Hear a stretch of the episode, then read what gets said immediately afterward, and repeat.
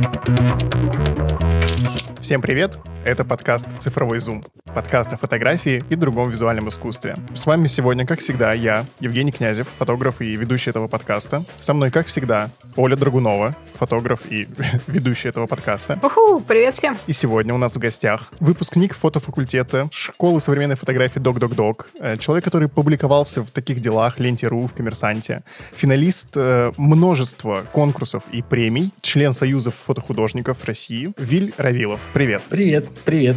И сегодня мы тебя позвали для того, чтобы обсудить фотографию в маленьких городах. Что это такое, особенности, и так ли это сильно отличается от фотографии в больших городах, видимо. Ты занимаешься документальной фотографией. Ты учился на фотофакультете и слушал лекции Док-Док-Дока, я помню, ты, кажется, рассказывал, что ты его так и не закончил, или как-то так было? Ну, в общем, на фотофакультет я хотел уже поступить, э, ну, как бы туда пойти уже давно, там, наверное, года с 2010-2011, как только начал примерно так увлекаться фотографией, я уже там что-то загуглил про него. И в шестнадцатом году я туда поехал, поучился там год, э, хотя там обучение два года длится. Я поучился год, понял, что, в общем-то, все я получил, все, что можно с фотофакультета, а бумажка мне все равно как бы не очень нужна. Я перешел уже э, в док-док-док. Ну и как бы, в общем-то, сейчас вот уже по прошествии нескольких лет я уже понимаю, что, ну, в принципе, все верно сделал. Ну, единственное, что надо было, конечно, иногда поменьше лениться там, да, и, ну, как-то более там, больше читать, больше там заниматься, да. В док-док-доке я поучился год, ну, тоже как бы так, можно сказать, на тройке, вот, в основном слушал лекции, чуть-чуть выполнял домашки, но даже вот при таком раскладе, как бы, они хорошенько так прокачивают. Я могу сказать, что самое большее количество вот наград каких-то мировых, они вот именно у студентов э, док-док-дока. Давайте тогда начнем с истории. Оля, расскажи, пожалуйста, как э, Виль к нам попал. Да, я немножко издалека начну. Как вообще родилась идея этого выпуска? Я сидела и вспоминала, а, что когда я жила в Прокопьевске, это город, откуда я переехала в Санкт-Петербург, у меня было четкое ощущение, что вот как бы у тебя есть несколько красивых там мест в городе, и ты там вот что-то поснимала, а все остальное это очень некрасиво, непривлекательно, и вообще все здесь ужасно. И вот я сейчас перееду в Питер, и там все будет намного красивее, лучше, и вообще жизнь будет другая. А мне тогда было, ну, лет 16-17, и как бы такие, наверное, прямолинейные мысли, они вполне характерны для человека такого возраста. Но в целом я замечала, что иногда я сталкиваюсь с такой штукой, что люди говорят, что, конечно, ты живешь в большом городе, тебе легче что-то найти, что фотографировать, найти что-то интересное, что-то красивое. И я вспомнила, что довольно долго я тоже так думала, и мне стало интересно развить эту тему и поговорить о том, есть ли вообще что снимать жить э, в маленьких городах, э, в селах, в деревнях. Короче, не в, не в центральной России, скажем так. А с Вилем мы довольно забавно познакомились. Я листала Инстаграм, и кто-то из моих знакомых фотографов сделал репост э, какой-то фотографии. Мне кажется, это была фотография стадиона «Шахтер» с матчем. И я увидела ее такая, да ладно, это что, Прокопьевск? Это серьезно может так выглядеть? Я перешла на профиль, я посмотрела кучу фотографий, и, по-моему, я даже тогда написала Вилю, типа, блин, офигеть, какие крутые фотки Прокопьевска, это же прям ну, круто. И меня это так э, воодушевило и вдохновило, потому что то, что когда-то раньше, очень давно, я считала максимально неинтересным, непривлекательным, может быть в некоторой эстетике очень точным, и вот как бы ты сам, уехав из этого места, ты через эти фотографии все равно смотришь на то, как оно существует, как оно живет дальше, и это интересно. Вот, поэтому мне захотелось пообщаться об этом непосредственно с самим автором фотографий. Я сразу хочу спросить, а сколько человек живет в Прокопьевске? Сейчас я около знаю, 190 тысяч, по-моему. Ну, то есть не то чтобы совсем маленький город. Ну, это три, третий по, по населенности в области у нас. Я сам тоже из, на самом деле, небольшого города, потому что я родился в Якутске, вырос в Гатчине, из 300 тысяч переехал в 100 тысяч как бы, да, под, под Питером. Да, это другой. Гатчина, немножко... Гатчина One Love. Да, абсолютно. Мое сердечко наполняется чем-то теплым. И Оля сформулировала, что вот в маленьких городах или в деревне э, как будто нечего снимать. Я полностью не согласен с этим, на самом деле. Потому что, ну, у меня есть такое сейчас, по крайней мере, впечатление, что фотография в маленьком городе — это всегда какая-то русская тоска. То есть тебе всегда есть что снять, но это почти никогда что-то такое не открыточное, не вот красивое, а такое вот про людей, про то, как, возможно, тяжело жить. Так это или нет? Я как бы, ну, вообще так не мыслю. Вопрос никогда так не стоит, э, есть что-то снимать или нет. Мне, ну, всегда есть что снимать. То есть я как бы часто не смотрю там на какие-то красивые вещи, ну, не знаю, там, закаты, красивые здания. Вот мне, наоборот, наверное, сложнее там где-то в Питере, в Москве. Ну, в Питере, конечно, проще. В Москве там ты сразу пытаешься что-то вот это на вот этих тенях, э, стеклянных зданиях. Ты пытаешься как бы считерить, что ли. Ну и плюс как бы, не знаю, мне кажется, в Москве все переснято уже, и тяжело уже что-то новое, как-то по-новому взглянуть. Ты все равно смотришь глазами других фотографов, чьи фотографии ты уже видел. Все переснято просто потому, что фотографов много других. Ну да, да, конечно. Сейчас так вообще. Каждый с телефоном. Да, да, да, да, да. Тогда у меня есть ощущение, что, возможно, вот эта вот вся русская тоска, о том, о чем я говорил, это связано как раз-таки с документальной, журналистской фотографией и темами, которые выбираются для документалистики. Обычно это же про людей и про то, как кто-то хорошо живет. Мне кажется, у нас в стране не очень принято делать какие-то материалы и вообще как бы хвастаться этим, а вот о том, как плохо кто-то живет, это прям пожалуйста. Мне кажется, сейчас просто какой-то идет, ну, уже несколько лет не тренд, а как бы какое-то переосмысление вот этой жизни провинциальной. Вся эта эстетика, да, панелик, э, вот этого всего. И, наверное, даже, кстати, какой-то большой толчок этому дал, ну, в массы, да, дал э, Дмитрий Марков. Мы-то в основном как бы следили за ним еще давно, вот, когда у него еще не было такого большого количества подписчиков, а, а потом он как бы вышел за рамки вообще цеха фотографического, и все вообще о нем узнали, люди, которые даже близко не имеют отношения к фотографии, все на него подписались. Точнее, как сказать, это же не последнее время, это всегда так было. И, и в советские годы, и там в 90-е народ стремился в провинцию, ну, в нашу, потому что, ну, как бы так у нас принято, да, что настоящая Россия, она вот там, а, за пределами МКАДа, там где-то еще. Мне вот как раз-таки не нравилось, когда мы пытались сформулировать, как назвать, например, этот выпуск, мне очень не нравится, как звучит слова глубинка, провинция, регион, хотя глубинка, наверное, лучшая из них, потому что кажется, что вот, наоборот, большие города — это провинция, а Россия вот она там. И как будто э, вот то, о чем ты говоришь, что, условно, что фотографии Прокудина Горского, что Максимишина, что Маркова, они на самом деле все как-то об одном и том же. Ну, возможно, да, возможно. Ну, Прокудин Горский, он как бы так снимал, по-моему, насколько помню, да, прям по заданию. То есть у него было задание отснять э, империю, поэтому он ездил как бы и вот снимал. Такой интересный, кстати, момент, почему я из Питера тоже уехал. Ну, это, я не знаю, может быть, это у кого-то нечто похожее бывает, как бы у людей из провинции. Я просто пытался там снимать что-то, найти какую-то тему интересную. Ну, для какой-то серии, когда я учился еще, для проекта. И меня там как бы ничего особо не цепляло. Я пытался как бы выжать из пальца какую-то тему, но как будто бы проблемы людей, которые живут в Петербурге или где-то в большом городе, любом другом, они вот мне вообще непонятны. То есть, ну, здесь мне жизнь людей, она понятна. И, и мне с ними проще находить общий язык. Даже это я, знаешь, как бы на опыте бывает приезжают журналисты сюда, да, и какой-то материал там пишут, и они из Москвы, допустим. Они приезжают сюда и смотрят э, на наш мир, да, так можно сказать, как вот немножечко как-то на экзотику, да, вот, а, а как вы тут живете, вот, а вот какие зарплаты у шахтеров, там, да, то есть э, люди, ну, из Москвы, которые там родились, коренные, там, да, допустим, они же часто, ну, не понимают вот этого всего, вот этого окружения. А мне здесь как бы очень просто. Я могу просто сказать, а у меня вот брат шахтер, да, и, и уже как будто бы я чуть-чуть вот как бы ближе становлюсь к человеку, хотя я вообще нигде не работал в плане там ни на заводе, ни на шахте, шахте вообще там, да, у меня он вообще, он это, пирсинг в брови. То есть я точно не... А, не... С, а с таким не берут на шахты? Э, ну нет, скажут, наверное, сними, типа, сними. Техника безопасности. Да-да-да. Вот. И проще мне здесь, потому что я как бы местный. То есть я могу, могу всегда сказать, там, мой дед здесь родился, мой там дед э, другой родился в другом городе, и как-то вот э, люди так сразу, о, ну ты наш, да, давай сними вот это вот, вот покажи им, как мы тут живем. Вот, вот это вот часто бывает. Блин, мне кажется, что это очень круто. Мне очень зашел твой, э, ну, как бы то, что ты рассказываешь, в том плане, что ты вспоминаешь, как выглядит вся Россия, когда ты выезжаешь из Питера вот куда-то прям далеко или там из Москвы. То есть вот ты даже приезжая в Новосибирск, ты видишь, как все на самом деле выглядит. А приезжая из Новосибирска в Кемеровскую область, ты как бы еще больше вспоминаешь на самом деле, как вообще обстоят э, дела. И это заметно вообще на всех уровнях, э, там и на внешнем, на том, как выглядит там условно здание. То есть я там приезжаю, замечаю, что действительно многих мест уже просто не существует. Как выглядят люди, как они общаются. То есть это условно приезжего человека, его всегда видно. То есть он немножко такая белая ворона, которая совершенно не вписывается как бы в контекст. Это, это интересно. Потому что ходит, смотрит по сторонам или что он в самой яркой куртке? Потому что эти приезжие, они постоянно в каких-то ярких куртках, там, э, в желтых ботинках, э, все веселые. У нас принято ходить в темном. Улыбаются. В темном, в черном. Ну, в принципе, как бы это даже практически обосновано, как бы угольная пыль, вот это все. То есть, ну, куда ты со своей ярко-желтой курткой, условно? Непрактично. Ты говоришь то, что не от чего было снимать в Питере и Ленобласти, но недавно у тебя выходила серия как раз-таки про жителей Ленобласти. Я так полагаю, это были разные люди, принадлежащие к каким-то народам Ленобласти, да? Э, я был в Ленобласти, вот, это не Санкт-Петербург.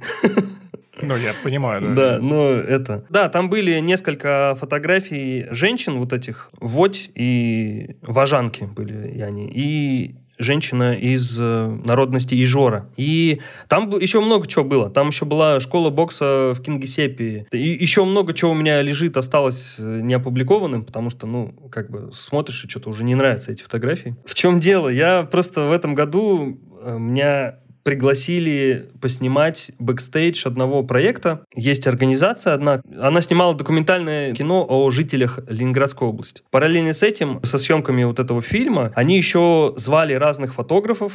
Они в нескольких регионах уже были и зовут в основном фотографов не русских, ну, не из России, а европейских, там, разных, там, западных. Ты с ними общаешься, видишь, как они работают, и просто сразу прокачиваешься. Ну, реально. Вот. И как бы у них получается такой взгляд иностранца на Россию. А меня позвали как бы тоже поснимать некие там истории, да, и плюс еще наснимать материала для соцсетей, тоже для выставки, такого бэкстейджа. Как работают люди, и в основном я снимал именно их как бы команду, и периодически там успевал что-то там поснимать другое. Называется «Медиаконгресс», это некоммерческая организация. Это, они уже, наверное, несколько лет это, это делают, я просто не отследил. В прошлом году вот, собственно, Прокопьевская история моя, она вот благодаря им вывешивалась в Эрмитаже.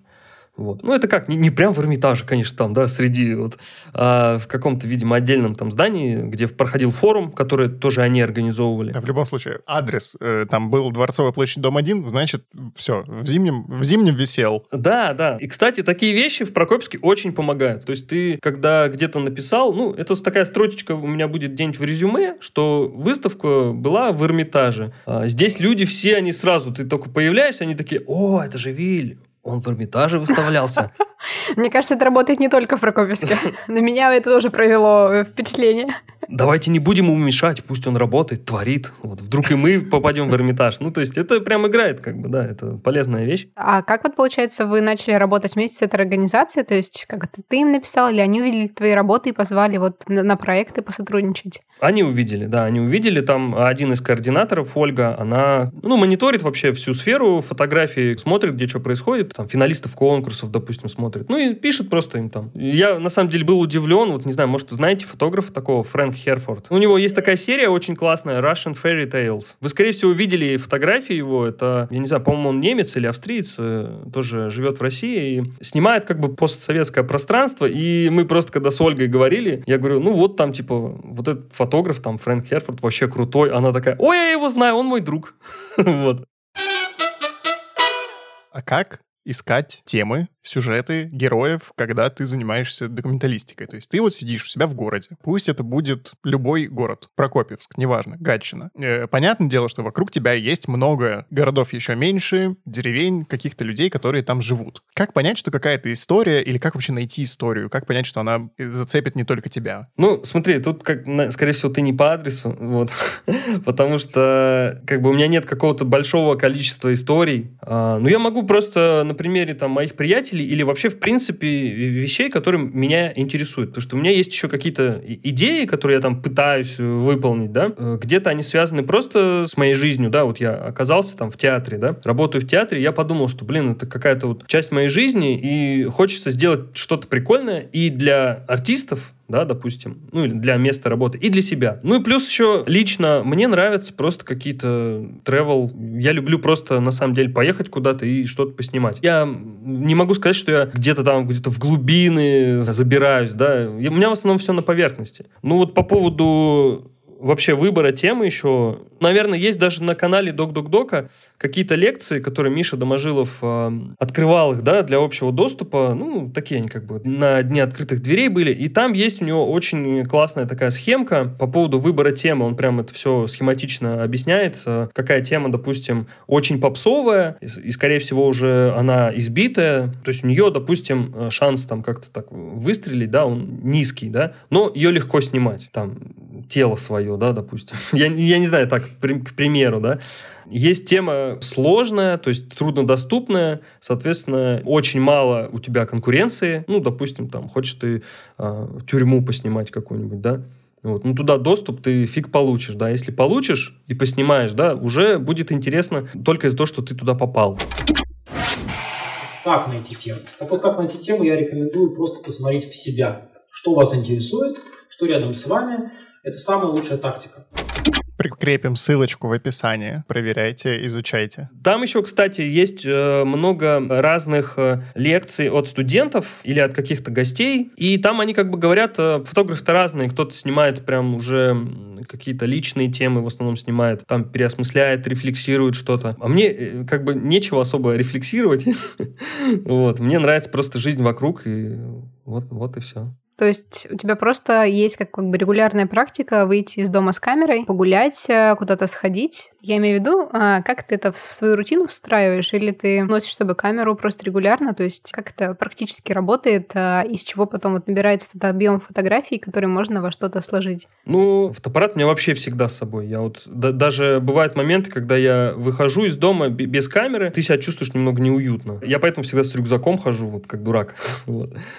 Э, ну, бывает, конечно, на телефон еще. Ну, точнее, на телефон достаточно часто снимаю. Но все равно как бы на, на телефоне как будто бы ограниченный функционал. То есть, э, допустим, я внезапно захочу а, сделать портрет там прохожего какого-то, да, ну, все-таки там на камеру, там на свою, на полтинчик э, сделать это лучше, чем на телефон. В какой-то момент просто фотография, вот как, кто-то там сказал, по-моему, наверное, Максимишин сказал, не знаю, кто-то вот, фотография, это она как бы с тобой происходит, да, она случается с тобой. Вот когда она захочет случиться, она случится, вот. Ну, на всякий случай для этого я всегда ношу камеру с собой. А сразу тогда вопрос, на что снимаешь? На Fujifilm снимаю. Fuji X-T2 у меня, вот, Фуджик. Объективчики все простые, двушечки, там, как бы это, вот эти вот с защитой от э, пыли влагозащиты. 1855, там сколько у меня, 23 и 35 миллиметров. Раньше снимал на Canon. Canon был у меня разные были и любительские, вот эти все 1000D, 7D, 6D был. Ну, плюс на пленку, пленочных камер у меня тоже несколько штук. Ну, это так уже, не знаю, для души. вот, у меня и Canon, и Nikon есть, э, советский, среднеформатный Киев у меня есть. Ну, надо среднеформатную камеру, конечно, надо какую-то приобрести нормальную, такую прям надежную, более-менее, чтобы прям не, не париться. Тогда вернемся к желанию э, путешествовать, наверное, да. Я тоже замечал часто, что у разных фотографов, которые занимаются вот документальной журналистской съемкой, они всегда много путешествуют. Но иногда эти поездки, они в какие-то, ну, совсем небольшие соседние города, и, возможно, это вот та особенность как раз таких маленьких городов, что если у тебя в твоем небольшом городе как бы как будто бы там недостаточно истории, или ты не можешь найти достаточно интересную, то она будет будет там в соседнем городе, деревне, селе и так далее. Есть такая особенность? Или мне кажется? Во-первых, когда ты на одном месте находишься, это тяжело, да, то есть все приедается, все надоедает, все уже становится как бы обычным, да. Поэтому даже любая поездочка, ну, как бы она разнообразие какое-то вносит. То есть я недавно, на самом деле, просто увидел у одной знакомой видео из, по-моему, из Гурьевска, вот откуда-то там. Ну, это город, который вот недалеко от нас находится. Я увидел, что в Гурьевске какие-то такие, знаешь, дичайшие провинциальные вещи, такие такие вот прям, какая-то остановка там с муралом, прям вот. Я вот нигде у нас в области такого не видел, и тут я подумал, блин, почему я в Гурьевск не съездил? Ну, то есть, э,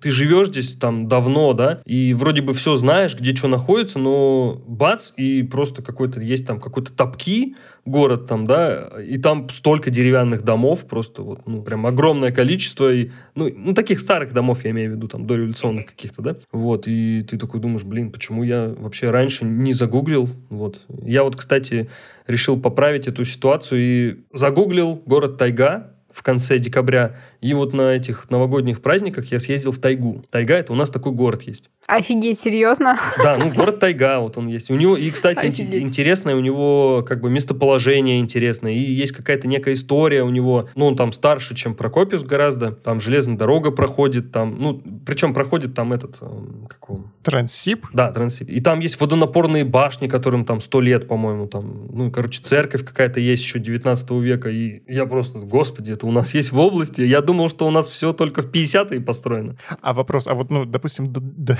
до тайги тебе сколько ехать из Прокопьевска? Ну, сколько? В километрах я не помню сколько. Ну, наверное, километров там 300, наверное, где-то так. Ну, получилось так, что мне как бы тоже это, это вот такой вот поездка в тайгу, она превращается в путешествие. То есть э, единственным методом из Прокопьевска можно доехать как бы на поезде до Томска. Можно на автобусах, конечно, но на поезде удобно. Ты сел в Прокопьевске, вышел в тайге. Ты как бы садишься в 6 вечера Да, звучит офигенно. в Прокопьевске, Можно это в начало выпуска ставить. И ты приезжаешь в тайгу в 2 часа ночи, там, ты там ничего не знаешь вообще. Но слава богу, в тайге отличнейший, мега крутой э, вокзал железнодорожный, где есть э, вот эти комнаты, как бы, где можно арендовать, как бы, и поспать. Блин, э, мне так интересно это слушать, если честно. Я прям чувствую, как во мне зарождается интерес э, как к каким-то маленьким путешествиям и исследованиям, потому что когда, ты, правда, долго сидишь на месте, ты забываешь, что там даже рядом, в пределах там полутора часов езды можно найти что-то интересное. И для меня сейчас было новостью, что в Кемеровской области есть город под названием Тайга. Не, ну слушай, у нас полтора часа езды, вон тебе выбор. Он наполнен историей только так.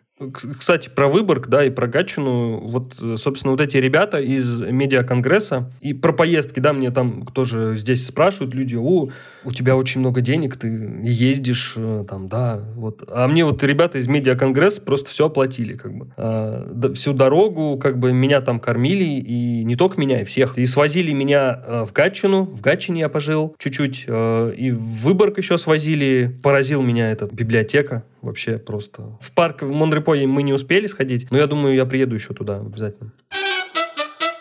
Вопрос такой, который я записал в план. У тебя есть фотографии э, мужики в Прокопьевске, мужики московские. Это одинаковые мужики? Ну, нет, конкретно эти, они, конечно, разные. Они разные. И да, вопрос этот был. Я даже придумал на него какой-то ответ, но сейчас попробую вспомнить. Но конкретно эти мужики, они, конечно, разные, потому что те мужички это такие э, пролетарские дядьки с шахтовым прошлым, такие вот работяги, короче. А вот эти на Арбате, это вот возле стены в Москве, это вот такие вот, э, не знаю, как их назвать, такие... Они, скорее всего, из какой-то неформальной тусовки, такие бывшие музыканты, вот это все. Вот. Может быть, профессоры в Питере их профессорами называют обычно. Профессура, да? Да-да-да-да-да. Это у них заседание кафедры. Ну, вообще, по поводу мужиков, да, ну, я имею в виду мужиков какого-то пролетариата, да, такого, ну, он один и тот же везде, то есть я думаю, что где-то там на каком-то заводе в Питере, ну, такие же работают мужички, просто у них зарплата повыше, и живут они там где-то, наверное, получше, вот, чем наши. Да и то не факт, то есть у нас, наверное, есть э, здесь какие-то должности, специальности, на которых люди больше, возможно, получают, чем там где-то в Санкт-Петербурге. Хотя я не знаю, я вообще точно не эксперт в, этом, в этой теме. Но я думаю, что люди, они одинаковые. Слушай, а знаешь, интересно, часто ли ты общаешься вот с людьми, которых фотографируешь, и как это вообще обычно происходит? Я спрашиваю, исходя из такого интереса, что я, ну, как бы редко снимаю что-то такое вокруг себя стритовое, какой, как бы каких-то людей, и для меня это такое немножко, немножко непонятная вселенная, как можно, ну, как бы там подойти к кому-то, с кем заговорить, и вот э, снять человека в какой-то естественной для него среде обитания, просто потому что мне это как бы интересно было. Вот можешь сказать, как ты обычно взаимодействуешь, э, если взаимодействуешь э, с героями своих фотографий? Ну, тут, как бы, наверное, правильнее сказать, что я не разговариваю с ними, чтобы фотографировать, а фотографирую, чтобы поговорить. И это интереснее, чем даже сделать кадр какой-то. Это все зависит, конечно, от ситуации, от моего настроения, да, то есть я могу где-то снять просто какую-то уличную сценку, да, жанровую, я не буду ни с кем разговаривать, я просто сниму ее и все. А бывает, когда ты с камерой, и, ну, ты вообще никак не можешь быть незамеченным. Ну, если стоит один человек на остановке, да, он точно тебя заметит. Ну, и иногда стоит как бы сперва заговорить с этим человеком. Он, скорее всего, заинтересуется. И там уже ты как бы от- отталкиваешься от ситуации, если, ну, может быть, он не хочет там, да, действительно, ну, не хочет, чтобы его снимали. Это бывает видно, и ты, ну, как бы думаешь, окей. А у меня сразу вопрос. А вот ты подходишь к нему и говоришь, что э, «Привет, э, мои фотографии висят в Эрмитаже, можно я тебя сниму?» Ну, ты знаешь, вот говорю, Прокопьевск маленький город, я вот даже недавно на почту зашел, что-то там отправить, там письмо или, я не помню, марки я купил, и мне женщина такая, у вас хорошие фотографии. Вот, ну то есть в маленьком городе, да, вот как-то на Блаблакаре меня одна женщина подвозила, и она такая, а я вас знаю. Я такой, откуда вы меня знаете? Вот, ну просто знаю, подписано на вас. Вот. Ну, такое бывает, как бы, да, бывает, но ну, как бы не часто. Все равно, ну, как ты разговор начинаешь? Можно иногда просто прям в лоб сказать, вот прям подойти, здравствуйте, блин, вы так красиво здесь стоите, прям, давайте я вас сфотографирую. Ну, это тоже как бы все, не знаю, как объяснить, как-то вот эм, интуитивно, что ли. Иногда ты просто так подходишь и, ну, допустим, остановка, да, и начинаешь там что-то... Когда автобус последний уехал? Хотя я и так знаю, то есть я и так знаю про автобусы, как они тут ходят, ну, просто надо чуть-чуть что-то начать, и так как фотоаппарат у меня уже висит, вот, уже здесь, да, или я могу подойти, снять что-то там рядышком с ним, там где-то, и, э, может быть, подождать момент, когда он сам со мной заговорит. Ну, как бы это разные тактики ты, ты используешь, да. Вот, кстати, в поездках, да, у тебя как будто мозг работает по-другому, и ты уже точно знаешь, что у тебя времени мало. У тебя есть там 3 часа, 4 часа, и у тебя нет особо, как бы, нет времени тележиться, и ты все это как-то аккумулируешься, и оно все начинает работать. Прям вот люди сами подходят, как-то вот все вот так закручивается. Когда ты неспешно живешь в своем городе, то, ну, а, ладно, там вот как-то так. Завтра сфоткаю. Да, завтра сфотку, да. Типа, я знаю этого мужика, он стоит здесь каждый субботний вечер и ждет автобус. Да. Ну, Слушай, а случалась какая-нибудь очень интересная история знакомства, вот которая тебе так очень запомнилась, э, исходя из вот такого опыта фотографирования? Ну, по поводу знакомства, наверное, прям так не могу вспомнить какой-то такой случай, но могу рассказать вот интересный момент. У меня есть фотография, может быть, если порылись, или я могу отправить, там э, такой дедушка, пенсионер в окне дома, там два окна, и посередине мужчина, да-да-да. Да, два, два окна, вот там как бы пенсионер такой, он просто ну, высунулся из окна и смотрел. Я еще за 100 метров его заметил, думаю, подойду, и там было еще как раз снега навалено напротив его окна, то есть я прям залез на горочку снежную и просто достал фотоаппарат, он на меня смотрит, я начал снимать, он мне что-то начал говорить, вот просто, ну, не, непонятно было, он там что-то говорил, и там рассказывал, как он работал там на шахте, потом как он ездил в Москву, ему там какие-то награды давали. Вот, а я так просто с ним как бы поддерживал чуть-чуть диалог и вообще даже не, не смотрел,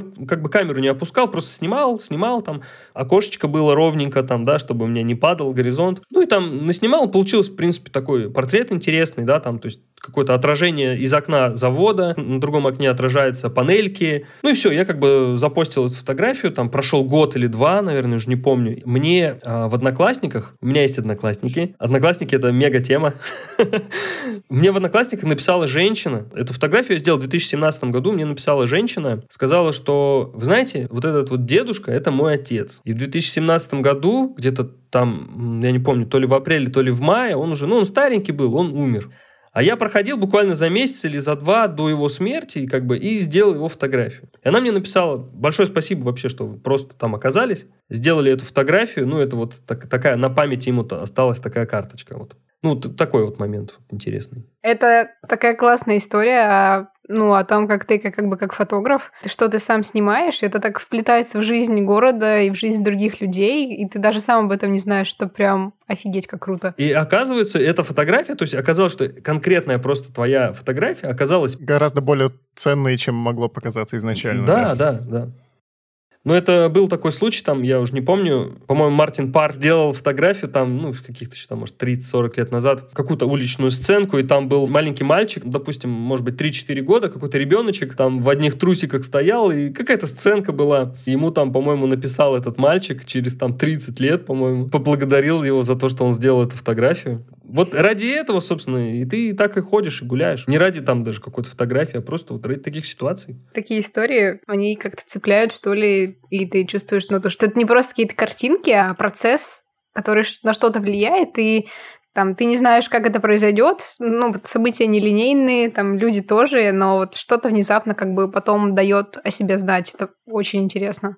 В тему прозвучит э, слова, которые, кстати, Миша Доможилов сказал как-то. Ну, может быть, он их вскользь сказал, как бы, но я настолько их вот запомнил, они у меня прямо осели в голове. И когда у меня, ну, совсем как-то плохие дела, ну, в плане там настроения, он сказал, слушайте, ребят, вот даже если вы за всю свою жизнь не выиграете ни одного конкурса и не опубликуетесь нигде вообще, но при этом будете заниматься документальной фотографией, ну или репортажной, там, документальной фотографией, вы все равно проживете яркую, насыщенную жизнь, и у вас будет множество знакомств, множество каких-то ситуаций интересных, и ваша жизнь, она как бы будет ну, более такая интересная, нежели чем у других людей. Документальные журналистской фотографии, как люди зарабатывают? Ну, вот, собственно, завтра я как раз и поеду. То есть мне вот упал заказ, так можно сказать. И как зарабатывают? Либо сами снимают какую-то тему и предлагают ее редакторам вот, или в какие-то СМИ. Вот. Либо СМИ нужно что-то, да, и они как бы уже ищут э, на местах фотографа. Ну, то есть они же как бы не на Юду выкладывают и не на там fl.ru о том, что нам нужен фотограф, чтобы снять э, историю о последнем жителе народности Ижора. Нет, это, знаешь, это уже просто... Есть в Фейсбуке, во-первых, там несколько групп, когда кто-то пишет, там, вот нужен фотограф там в Кемеровской области, да, и кто-то из фотографов, которые меня знают, они уже меня отмечают, или я там кого-то отмечаю, да, когда вижу город, где я знаю фотографов. Ну вот, например, вот сейчас, когда у нас была трагедия на шахте Листвяжной, вот взрыв был, а я еще не оценил масштаба вот трагедии, то есть взрыв произошел там в пятницу где-то там в 10 или утром, в общем, мне в 11 или в 12 э, мне сначала позвонили с коммерсанта, потом с ленты.ру написали. То есть мы договорились с ленты.ру, и после этого написали из таких дел. Просто они все поняли, что надо быстро искать фотографов на местах. А в Кемеровской области, на самом деле, ну, людей, вот, ну, как типа меня, да, ну, не то, что я там не какой-то избранный, просто которые имеют представление о том, как можно такие вещи снять, их очень мало. И в основном э, другие фотографы уже заняты. То есть где-то они на агентстве агентства работают, и они ну, не могут какой-то заказ взять, э, ну, для них это левый, да, ну, у них там трудовой договор. Ну, вот, вот так и ищется по-разному. Ну, тут это тоже уже зависит от фоторедактора, то есть у фоторедакторов многих есть как бы своя база знакомых фотографов в разных-разных регионах. Если они видят, что вот, ну, допустим, там где-нибудь э, есть у них фотограф в Новосибирске, да, надо съездить в Томск. Они знают, что, ну, можно заранее спросить этого фотографа из Новосибирска, сможет ли он съездить в Томск. Или в Томске найти фотографа. Вот ты еще сказал, берешь берешь фотографии, отправляешь фоторедактору. Это куда? Ну, на конкретную почту конкретного фоторедактора. А, а если я их не знаю? Ну, смотри, это надо узнать. Нужно гуглить лучше. Я, я понял. На самом деле, вот, допустим, на сайте такие дела, у них есть прям специальная форма. Как с нами сотрудничать? Ты можешь прям найти эту форму, описать, допустим, ты что-то уже начал снимать, и либо у тебя есть идея какая-то, ну, ты еще не начал снимать, и вот просто, если их заинтересует, они как бы с тобой свяжутся, да? Фоторедактор тебе поможет как-то это необычно снять, или хотя бы скинет тебе э, некие похожие истории. В общем, как-то тебя направит. Э, есть э, у Сергея Пономарева, кстати, у него есть э, интересная лекция, как он, ну, он рассказывал про свой профессиональный путь, как он там работал, там, сколько 10 лет, наверное, на Reuters работал, или, или на, я не помню, на какое агентство, или Associated Press, и потом он оттуда ушел, и, ну, просто к тому времени он уже знал многих редакторов, кого-то лично, либо адреса почт, и он просто прям такую вещь сказал, вот я примерно раз в 2-3 месяца отправляю письма, просто сразу там на 10, на 20, 30 электронных э, адресов. Допустим, я еду э, куда-нибудь в Сирию, да, или я еду в Турцию, и говорю, «Э, ребят, я в Турцию еду. Еду в Турцию, если нужны мои услуги, если я, надо что-то поснимать, я готов получить assignment, да, задание. Он тогда конкретно приводил пример про, как раз был конфликт там уже то ли несколько лет шел в Сирии, и он там нашел богатых людей. И он как бы написал редактору, вот э, я могу поснимать людей обеспеченных в Дамаске, которые бомбят сейчас. Естественно, все видели только фотографии бедных беженцев, да, и вот он, по-моему, он снял это, там какую-то, может быть, серию сделал, вот про людей, у которых есть деньги, и которые там остались, то есть они в квартирах там жили, вот это все. Вот, ну, вот, вот такие вот вещи бывают. Как будто, на самом деле, даже без конфликта просто э, богатые люди в Сирии уже интересная серия. Ну да. Ну и, как правило, уже ну, фотографы, да, многие уже знают, э, что интересует то или иное издание, предлагают темы. Допустим, в одно издание предложат, они скажут, мы недавно про это писали, нечто похожее, давай через месяц. Он обратится в другое издание, как бы и там вот возьмут. Интересно, что это звучит э, ровно как у коммерческих фотографов э, такие маркетинговые советы наверное, да, то есть не забывайте о своих старых клиентах, говорите, что я все еще здесь, если вам вдруг снова нужна фотосессия, вот он я, э, скидочки для постоянных и так далее. Да, это так и работает. То есть э, ты знаешь потребность, не то что потребности, да, ты все равно работаешь, ты как бы, когда снимаешь, да, ты ведь не делаешь комплементарную фотографию прям такую, да, то есть ты снимаешь просто реально то, что ты видишь, какой-то свой авторский взгляд пытаешься как бы применить, да, и вот это интересно. И классно, когда фоторедакторы, они тебе не говорят, прям жестко, что ты должен сделать. Они тебе говорят, что желательно в такой-то атмосфере. Вот, вот это приятно. То есть, и они, как сказать, доверяют тебе. Потому что они понимают, что ты видишь там что-то, они не видят, а ты как бы находишься на месте. Ну и, соответственно, э, разный фотограф какой-то подойдет под разную задачу. Вот я помню прям четко, не знаю, может, вы помните, что-то несколько лет назад в Забайкальском крае там просто подростки какие-то атаковали полицейский участок. До такого дошло, что там просто вот эта преступность как бы среди малолетних. И туда отправили Дмитрия Маркова такие дела, отправили там не кого-то там, да, а отправили человека, который как бы знает этот мир, знает подход к нему, сумеет как бы где-то там договориться. Вот важный момент тоже. Это даже как будто безопасно с точки зрения таких дел. В плане, что у них чуть больше уверенности, что с этим фотографом там эти дети ничего не сделают. Ну вот, я, я про это и говорю, что потому что у него опыт есть, он, он уже знает, он как бы сам человек с такой, да, сложной судьбой, и как бы они там не отправят э, какого-то такого неопытного фотографа, да, вот, который, ну, в основном снимал, допустим, какие-то личные темы, да, тертого калача, в общем, отправят. Я правильно понимаю, что всей вот этой деятельностью невозможно, ну или очень сложно заниматься без э, пресс-карты, если ты как бы не являешься фотожурналистом, ну, э, де юре. Я условно вот про что, что когда происходит э, что-то в твоем городе, и тебе пишут э, лента.ру, сходи, пожалуйста, для нас это сними, там как бы, не знаю, все оцеплено, и вообще-то произошла трагедия, а тебе надо, ну, в гущу событий попасть. И что если ты аккредитованный журналист с ряд заданием, то тебя туда, ну, как бы могут пустить. Мне кажется, что в современной России даже с пресс-картой, в общем-то, она тебе не очень-то помогает. События там последних пары лет как раз и показывают, что, в общем-то, не важно, что у тебя есть. Ну, собственно, как раз на листвяжной, да, там, ну, вообще никого не пускали. То есть, э, неважно, была у меня карточка или нет, они просто закрыли, как бы, да, ну, то есть, за КПП нельзя было пройти никому вообще. Неважно, откуда ты приехал, хоть там, не знаю, с первого канала даже. А фактически это нарушение закона или они могут так делать? Смотри, вот по поводу конкретно вот этой трагедии на шахте, наверное, могли, потому что там все-таки территория, да, как бы она... Режимный объект. Нет, э, это режимный объект, пропускной, пропускная система, да, по идее, они могут не пустить. Да. Но если бы у них там условно не было забора и стояло бы оцепление полиции, то они бы мешали журналистской деятельности, что вообще-то запрещено. Слушай, ну, может быть, я не знаю. Если бы забора, наверное, не было, наверное, да. да. Наверное, они, получается, как бы нарушали бы правила. Я лучше пример приведу с митингами, с любыми. Я как бы следил, когда все это происходило, я следил, что снимали другие фотографы, там, да, все, ну, было интересно, и потом начали люди писать а, о том, как э, могли задержать вообще кого угодно,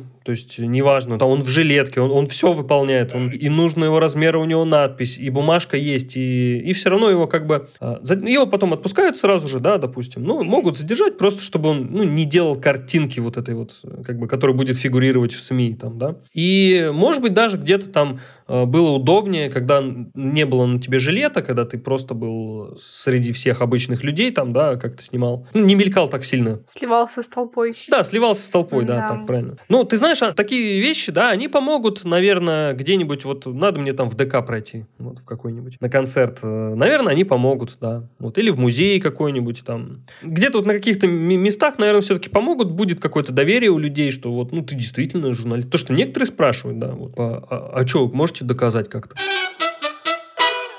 На самом деле есть еще одно такое небольшое ответвление. Я не знаю, можно ли сейчас в это уйти. Мне просто стало интересно, а, что... Ну вот мы обсуждали сегодня много такой еще вопрос безопасности фотографов. И вот мне интересно, а, вот, когда ты снимаешь где-то условно в отдаленном районе города или в какой-то такой не очень, может быть, лучшей его части, насколько это ок, вот не страшно ли тебе, что откуда-нибудь кто-то выскочит и даст тебе по голове кирпичом? Ну, я не знаю, серьезно. А, я просто, когда приехала, есть такой район замечательный в Прокопьевске, называется Парниковка. А, мне местами там было не по себе, и даже, наверное, не столько из-за людей, сколько из-за бродячих собак, но как бы в целом ты как бы такой идешь и немножко напряжен. Вот. Насколько вот у тебя вообще безопасно снимать в разных местах города? Ну, смотри, то есть я, я вначале говорил о том, что как бы, когда если человек стоит, да, ты как бы, опять же, словами Максимишина, вы знаете, когда вы приходите на рынок какой-нибудь, да, где нет как бы закона, да, то есть есть какой-то главный, там, старший какой-то там смотрящий, вы должны понимать это, что там есть какой-то там, ну, типа, главный человек, да, желательно с ним договориться. А, либо, если он сказал, если я оказываюсь в каких-то местах, да, я начинаю очень-очень долго доставать фотоаппарат из сумки. Потом я очень долго-долго тряпочкой протираю объектив. Затем начинаю там что-то крутить камеру, очень долго проверять настройки. То есть за это время люди, которые рядом, допустим, да, они уже тебе могут сказать, что меня не снимай. Не надо сразу бросаться, да, ты как бы даешь понять человеку, что ты как бы здесь вот фотограф. Показываешь намерение. Да, да, да, да, да, да. Человек, может быть, действительно не хочет, да, не любит, и не надо как бы его мучить, ну, понятное дело, нарываться. Надо уважать его мнение, как бы, да, и, ну, ты скажешь, хорошо, я прям без проблем не буду вас снимать, и, ну, каких-то опасных ситуаций у меня не было. Подытоживая, я бы хотел, чтобы ни у кого не было опасных ситуаций, и у нас в том числе, чтобы все происходило мирно, и э, фотожурналистов нигде не задерживали. Спасибо большое за то, что пришел к нам в подкаст. Э, было очень интересно, мне очень понравилось. Услышимся через неделю. Всем пока. Да, спасибо всем. А, Еще услышимся. Пока. Пока. Пока.